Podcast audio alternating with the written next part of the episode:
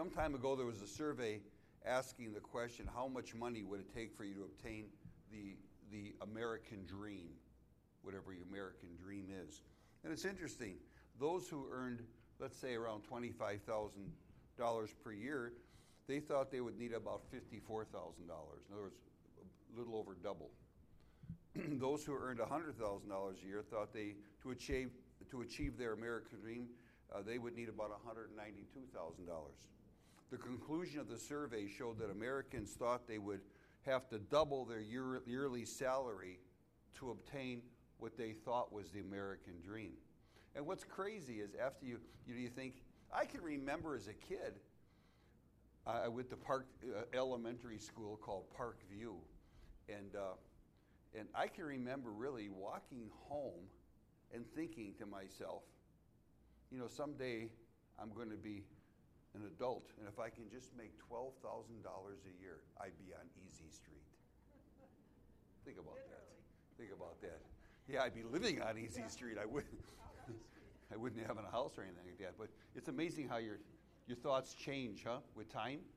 And uh, at, first, at one time you think this is what it would take then to, to, have, to have the American dream, and then you get there, and all of a sudden that's not good enough. Then you want another, and then you want another, another and you know, what's the American dream, anyways? I'm not sure. Let's pray. Heavenly Father, I thank you for this good time when I get to share this word with my friends. And Lord, it's a word that you gave me to share. I know you did. And God, I pray that my friends would uh, really hear what's being said and uh, they'd be challenged to look within themselves. Thank you for your presence here. In Jesus' name, amen. Now, I don't want you to say anything. But think about this. What is the definition? What is the word for this definition? An excessive desire to acquire or possess more than what one really needs. How many things? how many think they know the answer? You think you know the answer? What's the answer? Greed. You got it. How many said greed? I thought it was greed. Oh, okay, you got it. It's greed. And so greed is one of these things. You wonder, is God indifferent about what about greed? What is greed? Um, what's it all about? How does God feel about greed? Uh, this is America, and we have a lot here. I'm telling you, we have a lot in this country. And so I want to talk about greed. In Colossians 3, verse 5, put to death, therefore, whatever belongs to your earthly nature now, sexual immorality, impurity, lust, evil desires, and what? Greed. Greed. Look at the category. Now, King James says the covetousness, but it all says, which is idolatry. So it's all a form of idolatry. This means God considers greed an, an evil and shameful desire that must be pushed from the heart and mind of every believer. Why? Because God sees greed as a type of idolatry. Are you with me so far? Tim, you with me? Okay.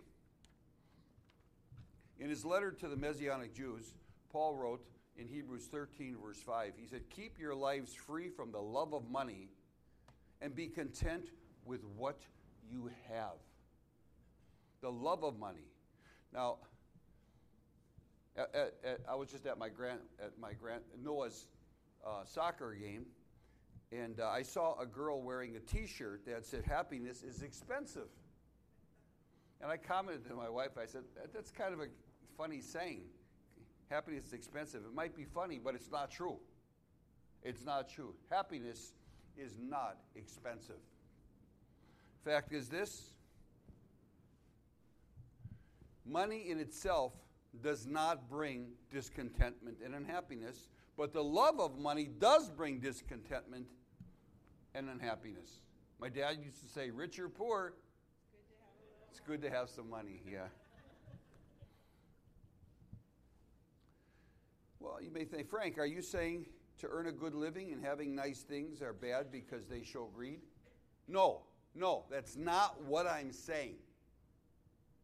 I'm not saying that making a lot of money and having nice things shows greed. Greed has to do with one's attitude. It doesn't matter how big or small your paycheck is, both rich and poor are susceptible to greed. So, Frank, how do you know when you stepped over the line into the area of greed versus just, just having things? Well, here's some signs that you might have stepped over the line. Doesn't mean you have, but you might have stepped over the line. You might have stepped over the line if you worry about your, more about your money than managing it. You might have stepped over the line if you're constantly comparing what you have to others. You might have stepped over the line into the area of greed if you're mostly focused on what you don't have and deeply want rather than what you do have. And you might have stepped over the line when your desires for something or some things become real excessive. In Mark 9, verse 20, and then he added, it is, it, it is what comes from inside that defiles you. For from within, out of a person's heart, comes evil thoughts, sexual immorality, theft, murder, adultery. What's the next one? Greed, Greed wickedness, deceit, lustful desires, envy, slander, pride, and foolishness all these vile things. So, greed is in the category of vile things. Come from within, they're what defile you. So, greed is a defiler. So, would you say greed is something that comes from within a person and defiles him or her? Sure, you just heard what I said. Now I'm going to turn now I'm going to turn the boat a little bit. Stay with me, okay? John, stay with me. You with me? Okay, by the way, that was good drumming today. In Luke 12, verse 13,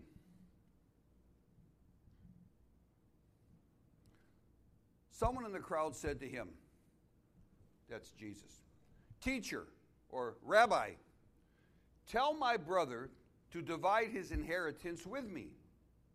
Jesus replied, Man, who appointed me a judge or an arbitrator between you? Then he said to them, Watch out. Be on your guard against all kinds of what? Greed. Greed.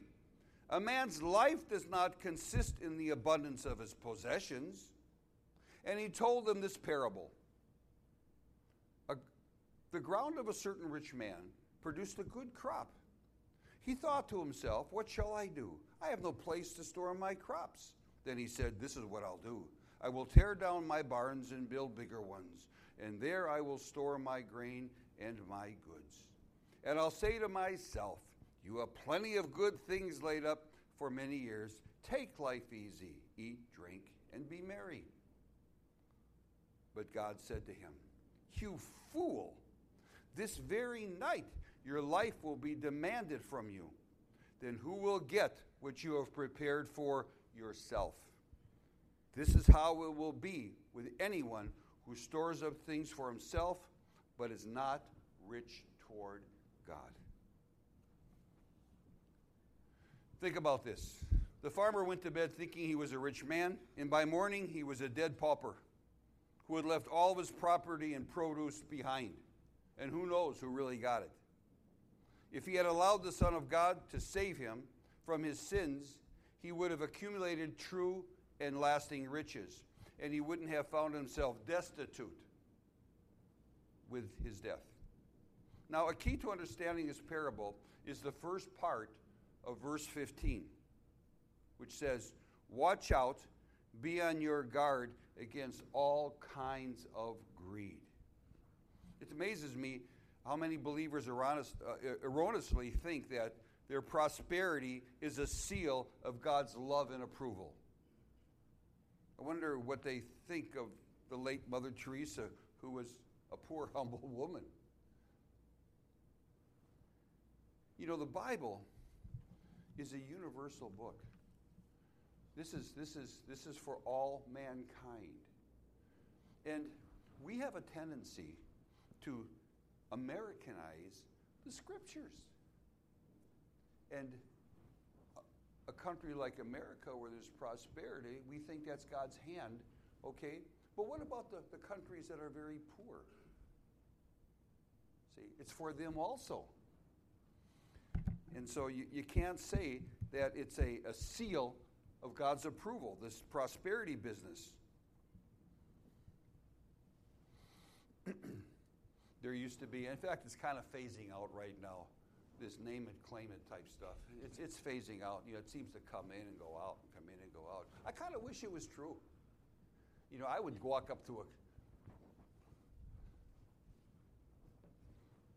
Cadillac, put my hands on it, and say, In the name of Jesus, become mine. you know, I do all kinds of stuff like that. You know, I would this and that. It doesn't work. It's not true. Jesus said, Watch out. In other words, take care. Be on your guard against all kinds of greed. And we must constantly watch out for greed because it can spring up almost overnight and even change from year to year. You know, greed can be realized in certain areas. Greed can be realized in the act of hoarding. The hoarder is usually insecure about the future. The hoarder usually trusts in their possessions rather than in God. And, and, and because of that, the hoarder usually falls into the trap of seeing his resources to benefit only one person self. Next is greed can be realized in the act of overspending. This form of greed is usually found in the life of an impatient person. They, they confuse their needs with their wants, and because of that, they spend more than their income allows, which leads them into debt because of something called credit cards. Greed can be realized in the act of comparison. Greed is a close cousin to envy. Greed feeds the competitive sense that it's important to match the lifestyle of somebody else. So, greed will drive an envious person to spend and keep on spending until they feel equal which they hardly ever do. And greed can be realized in the thought of entitlement. Many times, greed lies behind the thought that someone else owes you something. The entitled person lies to himself, thinking, I don't have the money for this, so somebody else ought to buy it for me. After all, I deserve to have it.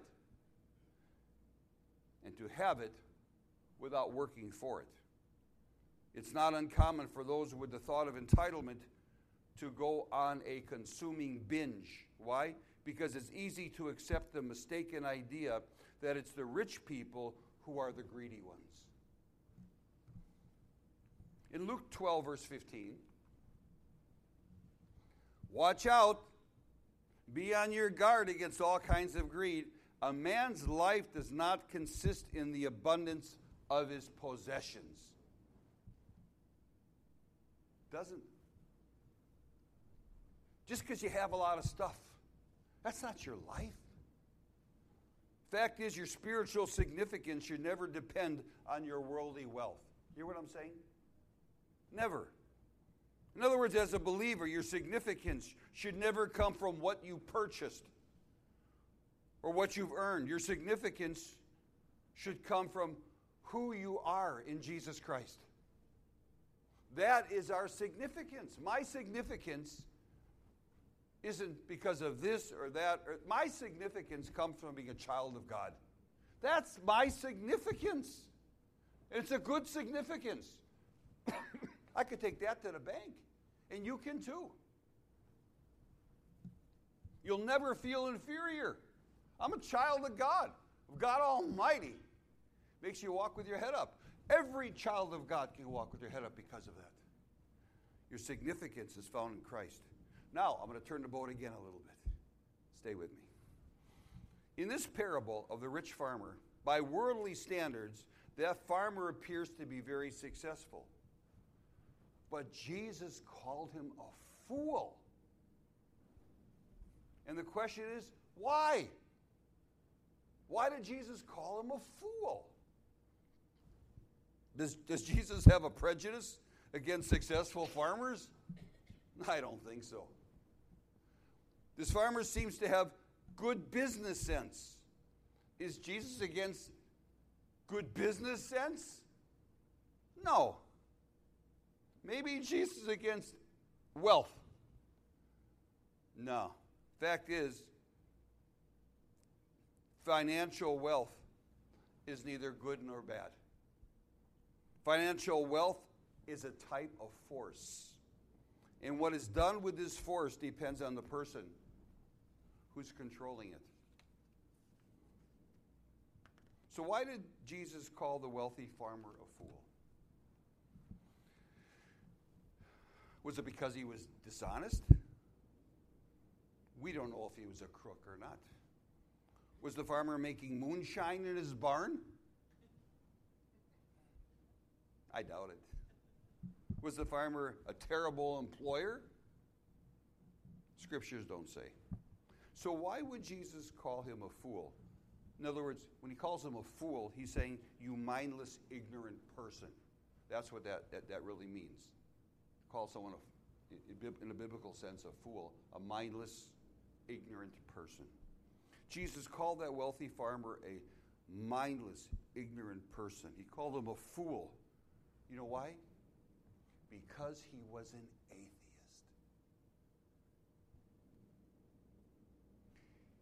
He had no presence of God. Jesus knew what that farmer was thinking. In Luke 12, 17, he thought to himself, What shall I do? I have no place to store my crops. I want you to notice that wealthy farmer was storing crops for himself, and God was never in the picture. In the eyes of man, that farmer was rich, but in the eyes of God, that farmer was a fool because he was not rich towards God. He, he was a fool because he had no thought of spiritual investments of any kind. Matthew 6 19. Do not store up for yourselves treasures on earth where moth and rust destroy, and where thieves break in and steal. But store up for yourselves treasures in heaven. Treasures in heaven. Where moth and rust do not destroy, and where thieves do not break in and steal. For where your treasure is, there your heart will be also. Treasures in heaven. You know, you may not know this, but this, there's, there was a woman that used to be part of our, our church back when it was on Burleigh. She was a very elderly woman. And some of you, how many remember Mary Nusslein? Just a few of you. Okay, well, some old timers. Uh, Mary Nusslein. Mary Nusslein was a very, she, when she died, she was about 100 years. And uh, I, did the fun- I did the funeral, and uh, her daughters were there. Her daughters were about the age of my grandma You know, I felt like a kid at that funeral. But Mary, Mary used to, she used to, she lived about a block and a half from the from our congregation, and and she couldn't always make Sunday morning services, but she would walk every week, or, or if the service, she'd make sure that her tithe check was in the the box, you know, and she was she was she knew that she her death was around the corner, and and she she she she kept on saying, I'm, this is for the, I'm going to have the benefits in heaven. I'm storing up in heaven. And she would she was so heaven conscious. She was so heaven conscious that it led her to walk. And it took her a long time because, you know, she'd walk like this, you know. I remember one day she, she um, there was Bunzel's, I think, a grocery. She walked all the way over there, and she was walking back, and she had some apples. And I, I saw her as I drove up, and I said, Mary, let me help you with the groceries. And she's walking, you know, um, carrying some and wheeling with the basket. And I said, let me help you. And she said, no, no, I can do this myself. And she took an apple and she threw it at me. And I caught it, and she said, here, eat the apple. You know. She used to say with a German accent, Frank, The Spirit is so powerful. You remember saying that? The Spirit. Spirit is so powerful. I'd say, Yes, Mary. He is very powerful. And uh, she had such a consciousness because she knew she was going to meet Jesus face to face. I'll, never forget her. To the wealthy farmer, Jesus said in Luke 12 20, But God said to him, You fool, this very night your life will be demanded from you. Then who will get what you have prepared for yourself? Can you now understand why Jesus called that wealthy farmer a fool? The farmer didn't allow Jesus to become the Lord of his life. That farmer kept all of his crops for himself. He didn't invest into the kingdom of God. The farmer lived like there would be no judgment day.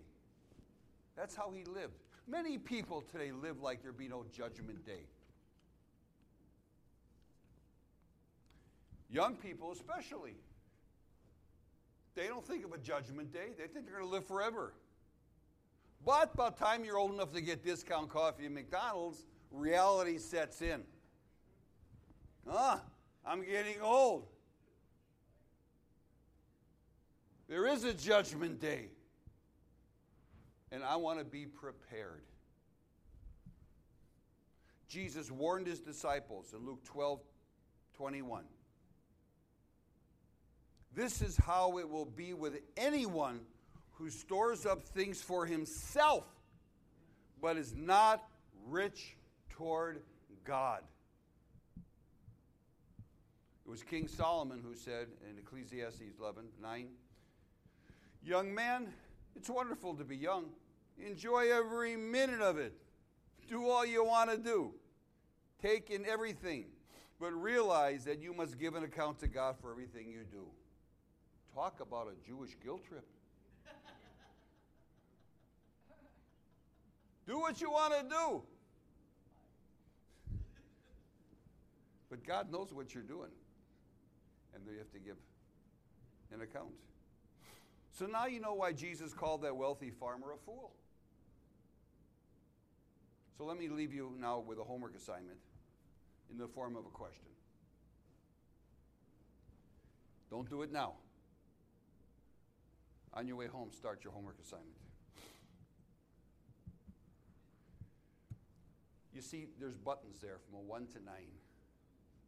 1 to 9. 1 is low, 9 is high.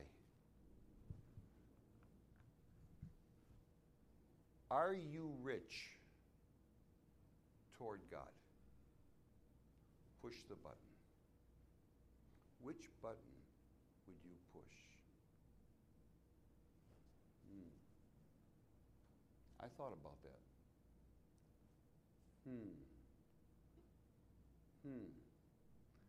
Maybe there's an area I need to repent. Hmm. Because it's not a nine. I'm going to have to give an account. There is a judgment day. So take that home with you. Let that be your homework assignment. Think about it. Think about it. Let's all stand together, please. You know, God loves us. And He warns us. He warns us. In a sense, this parable is kind of like a warning. Now, I, I don't, I don't, I, I don't think there's, an, I don't know if there's an atheist here. Atheists don't go to services on Sundays. Not usually, unless someone drags them. There may be someone here who has never given their life to Jesus Christ as their Lord and Savior.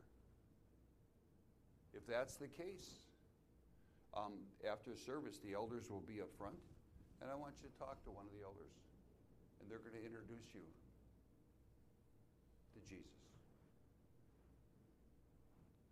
But for us believers, it's a warning too. It's a warning.